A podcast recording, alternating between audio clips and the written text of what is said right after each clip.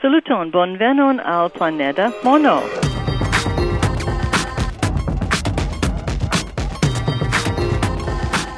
Hello and welcome to Planet Money. I'm Jacob Goldstein. And I'm Robert Smith. Today is Friday, August 12th, and that was Sherry Wells welcoming you to the podcast in Esperanto. Today on the show, yes, there is a lot to worry about right now in the U.S. economy. But we do have at least one big thing going for us. The US dollar is still the undisputed center of the global economy. And so today we're going to talk to people around the world who use the US dollar even when they are not doing business with the United States of America. And we will let you in on how this system makes Americans even richer. But first, we have today's Planet Money Indicator. Jacob, take it away. Today's Planet Money Indicator 15. Regulators in France, Italy, and Spain, they just imposed a 15 day ban on short selling stocks in certain European banks and financial companies. Short selling, of course, this is a way to profit when the price of a stock goes down. What short sellers do is they borrow the stock, they sell it right now, and then they buy it back at some point in the future. And of course, they're banning short selling because their stock is going down. Nobody ever bans right. short selling when their stock goes up. Oh, no, then it seems like a fine idea. But there have been all these rumors flying around, right, about French banks in particular. And, and as we know, banks are hugely vulnerable to rumors. Once you think your bank has no money, people start to pull money out of a bank and it becomes sort of a, a self fulfilling rumor. The bank is actually in trouble. That's exactly right. And that is definitely the rationale for this kind of temporary ban. But there is a counterargument. And the counterargument is short sellers are doing what investors typically do. They are making bets based on the best information available to them. They're betting against these banks, not because of some false rumors, but because of what's true. There's this sovereign debt crisis in Europe. European banks hold lots of sovereign debt, and that's a big risk for them. And even when you ban the short sellers, the rumors remain. You right. can't you, ban you those. can't ban a rumor. exactly. Thank you, Jacob. Uh, sure. Let's uh, let's do the podcast. All right, let's do it. If you're one of our listeners in the United States, we have to tell you about this great deal. There is a tailwind, a force that is making your life just a little bit better every day. A little bit of free money in your pocket. It's a special prize that you get to enjoy simply because you are an American. But if you are not an American, this force is actually costing you a little bit of money every day. It transfers to the United States. This magic advantage, this little transfer of wealth, is in your wallet right now. It's called the US dollar. There are, of course, hundreds of currencies in the world, but only one, the US dollar, is considered the international language of money. It's like a financial Esperanto. Everyone knows what it means, and everyone knows what it's worth all around the globe, every day, people are buying and selling things with US dollars, even when the business they do has nothing to do with the United States. To explain why this happens, we have to leave America, figure out why the dollar is so popular everywhere else. We talked this week to Roberto Cicolá. He's a businessman in Sao Paulo, Brazil. Well, I basically am an, uh, an instant coffee exporter. I export instant coffee from Brazil all over the world. I mean, there are more than 40 countries that we export. 40 countries. So you could imagine what just a logistical problem currency could be for Roberto, right? He he buys his green coffee beans from Brazilian growers and pays to have the coffee roasted and turned into instant coffee and packed into jars and tins and you know for all of that just like you'd expect he pays in the Brazilian currency, the real. Then when he goes to sell the coffee around the world, he has this challenge, right? How does he do business in 40 different currencies? And of course he doesn't. Roberto slaps a price tag on every shipment in US dollars. And check out who is willing to pay those dollars. Singapore, Malaysia, Uruguay, Russia, Kazakhstan, Turkmenistan. The majority of our trade is in dollars. And that price tag in dollars, it solves the same kind of problems for Roberto's customers in Russia and Malaysia and Turkmenistan. They may be buying coffee not just from Brazil, but maybe from Nicaragua and Ethiopia and Indonesia they need to simplify their lives too. They need to pick one currency to trade in, and they tend to pick the dollar. Yeah, and there's no law that says it has to be the dollar, but look at it from their point of view. I mean, there are a ton of dollars floating around the world. Just about every business can fairly easily get their hands on some dollars. The US dollar is stable. And, you know, in spite of the news that we hear, in spite of the financial crisis and all the political stuff, people around the world still trust the US dollar. And they do this even though it means you have to do essentially all these extra trades, right? When Roberto sells coffee to Uruguay, That's right next door to Brazil. it's right next door. His Uruguayan buyer will trade his Uruguayan pesos for dollars, send those dollars to Roberto. Roberto will take those dollars and trade them into Brazilian reais. But even that extra hassle, it's worth it. We talked about this with Barry Eichengreen. He's an economist at UC Berkeley. It's easier for them to do two foreign exchange trades, both of which involve the dollar, both of which are standardized, both of which involve a, a very low fee or transactions cost because the market exists and everybody else is doing the same transactions. It's sort of like the hub. It's sort of like all the flights go through Chicago O'Hare or something. Where, wherever you want to go, you go from wherever you are into dollars and then from dollars to wherever you're going. That's right. And the cool thing about this is the more people that use the dollar as that airline hub for the world, the more systems are in place to support it. So, for instance, the dollar doesn't just make currency calculation easier, it can be used to reduce the amount of risk for businesses. Right. Like in Roberto's case, he's buying his coffee and paying his workers in reais, and then he's signing these big long term contracts with customers all over the world. They don't want to deal in reais, and this creates a big risk for Roberto. If the value of the Brazilian real changes against the value of the other currencies, he can get totally screwed. A, a deal that would have been profitable for him can end up being a big loss just because of currency fluctuations. There is a cheap, easy way for Roberto to protect himself against that risk. He can get a bank to guarantee him a constant exchange rate for the life of the contract. That way, it doesn't matter what happens in the in the world currency exchange rate markets. The bank is promising to protect him against all those fluctuations. This kind of a deal, it's a currency hedge, and it's super easy for Roberto to do if he does it in dollars. It's cheap and it's fast. He can do it in euros, but that's more complicated and more expensive. For any other currency, it's it's not even really an option for him. So Roberto uses the dollar. Yeah, everybody uses the dollar to hedge their operations in Brazil. And I can tell you that is, uh, I mean, everybody that is in the foreign trade in Brazil has to do that. If they don't do it, I mean, they're going to be running a big risk. So, as you can see, using the dollar is a real benefit to Roberto. It makes his life more predictable. It makes it more easy. It makes it so he can hedge his bets in the US dollar. But, but still, let's be honest here. It is still a hassle to use somebody else's money every day. And it's a hassle in lots of different ways for lots of different business people all over the world. I mean, even just changing money, even into US dollars, the currency that everybody wants, even something as simple as that can be a hassle. Another guy we talked to this week was Johnny Mearns. He's a South African businessman who ran an LED lighting company until a few months ago. And every week or two in his business, he would buy supplies from China. And of course, China keeps its currency loosely tied to the dollar as part of its strategy to drive exports. Johnny Mearns' suppliers, of course, they want to be paid in dollars. And here's what he had to do to get dollars. We will fill out an exchange form which then needs to be taken to the bank. So you do this online? Is this actually paper? What is the, the no, exchange form? It's actual paper, three pages of paper that you need to fill in, and uh, then that gets taken to the bank, and that takes about two to three days to clear before they send the money. So for Johnny, using the dollar is in fact the least bad option. No, no Chinese supplier wants his South African rand, but still, he's got to do this every week or two. He's got to pay an exchange fee every time. And this is where we start to see how the United States gets a huge advantage from this system. U.S. companies don't have to go changing their currency all the time.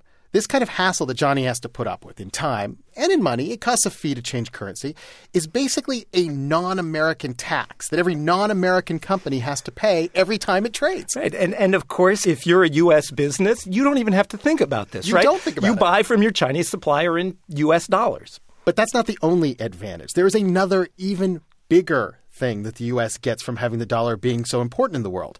Big institutions all around the globe have to hold huge amounts of dollars. It's, it's like a monetary safety net for them if they want to trade, and everyone wants to trade. There's a term for this. It's called reserve currency. At least since World War II, the dollar has been the world's reserve currency.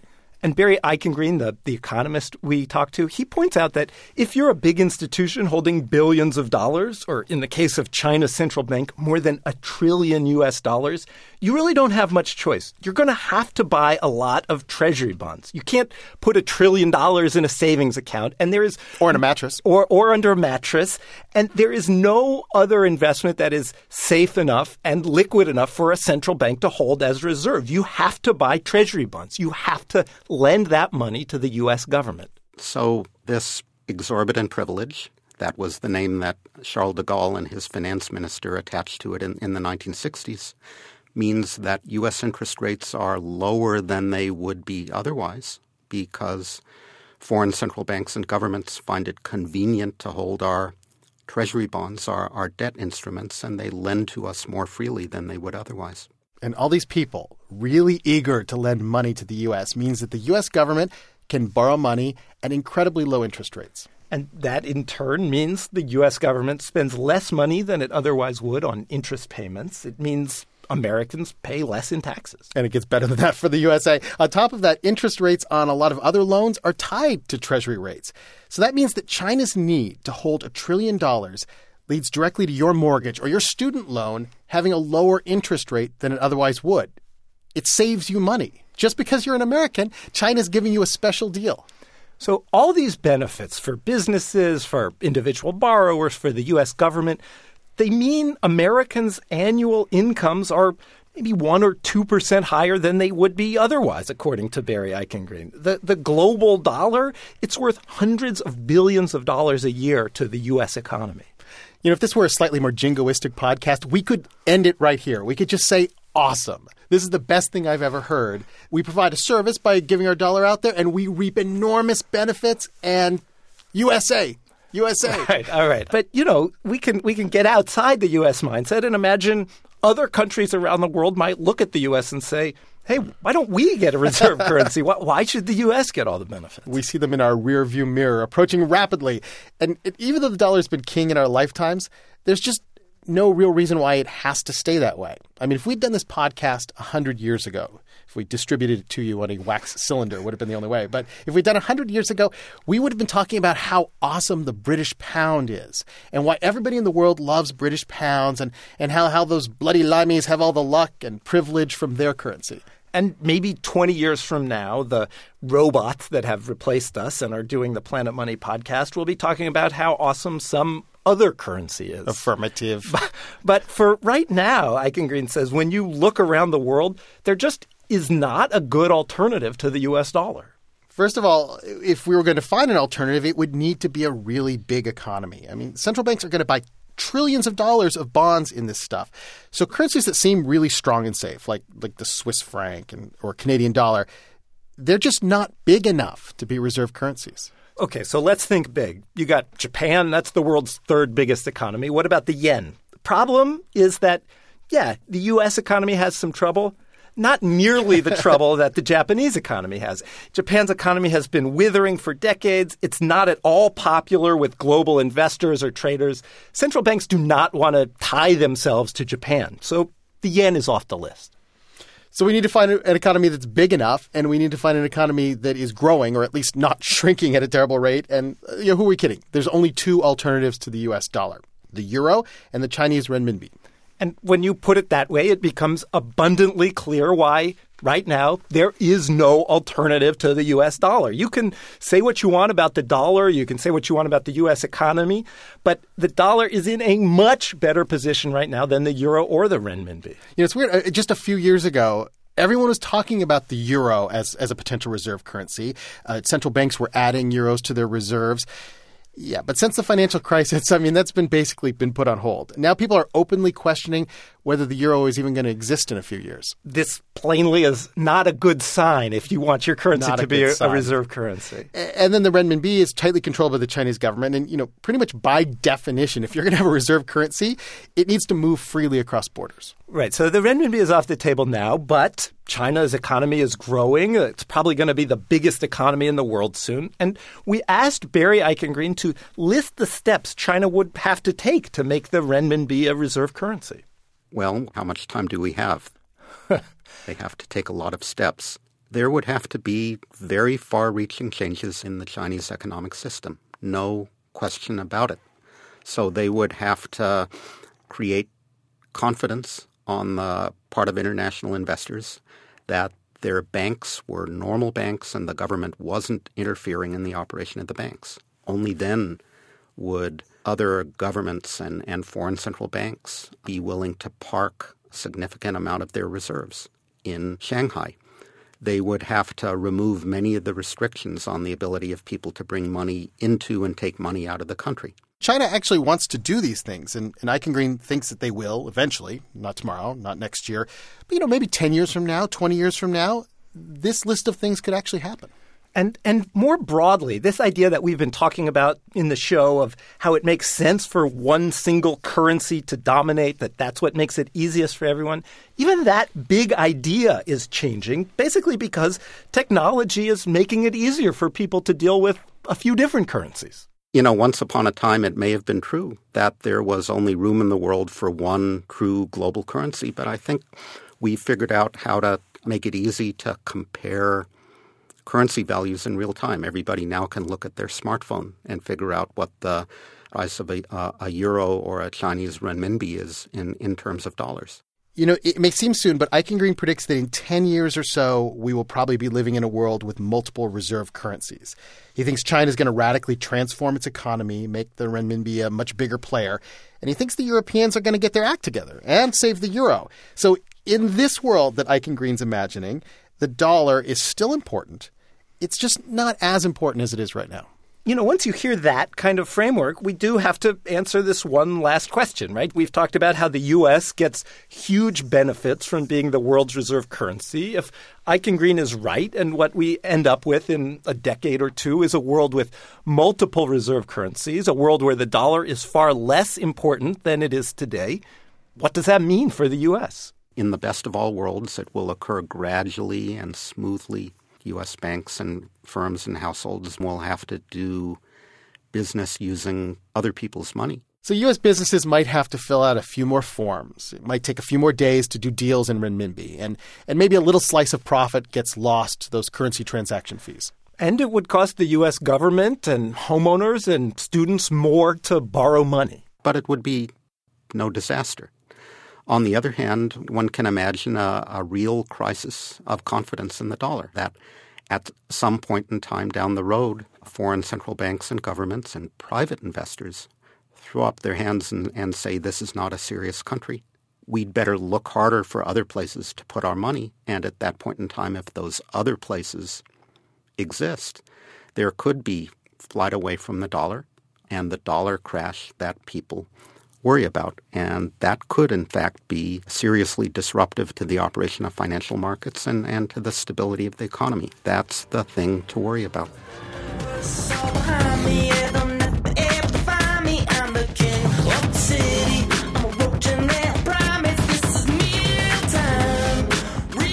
For more on the history of how the US dollar became king and, and how it might get dethroned eventually, you should pick up Barry Eichengreen's book, Exorbitant Privilege. It's a great read. I love it. I'll link to the book from the blog at npr.org slash money.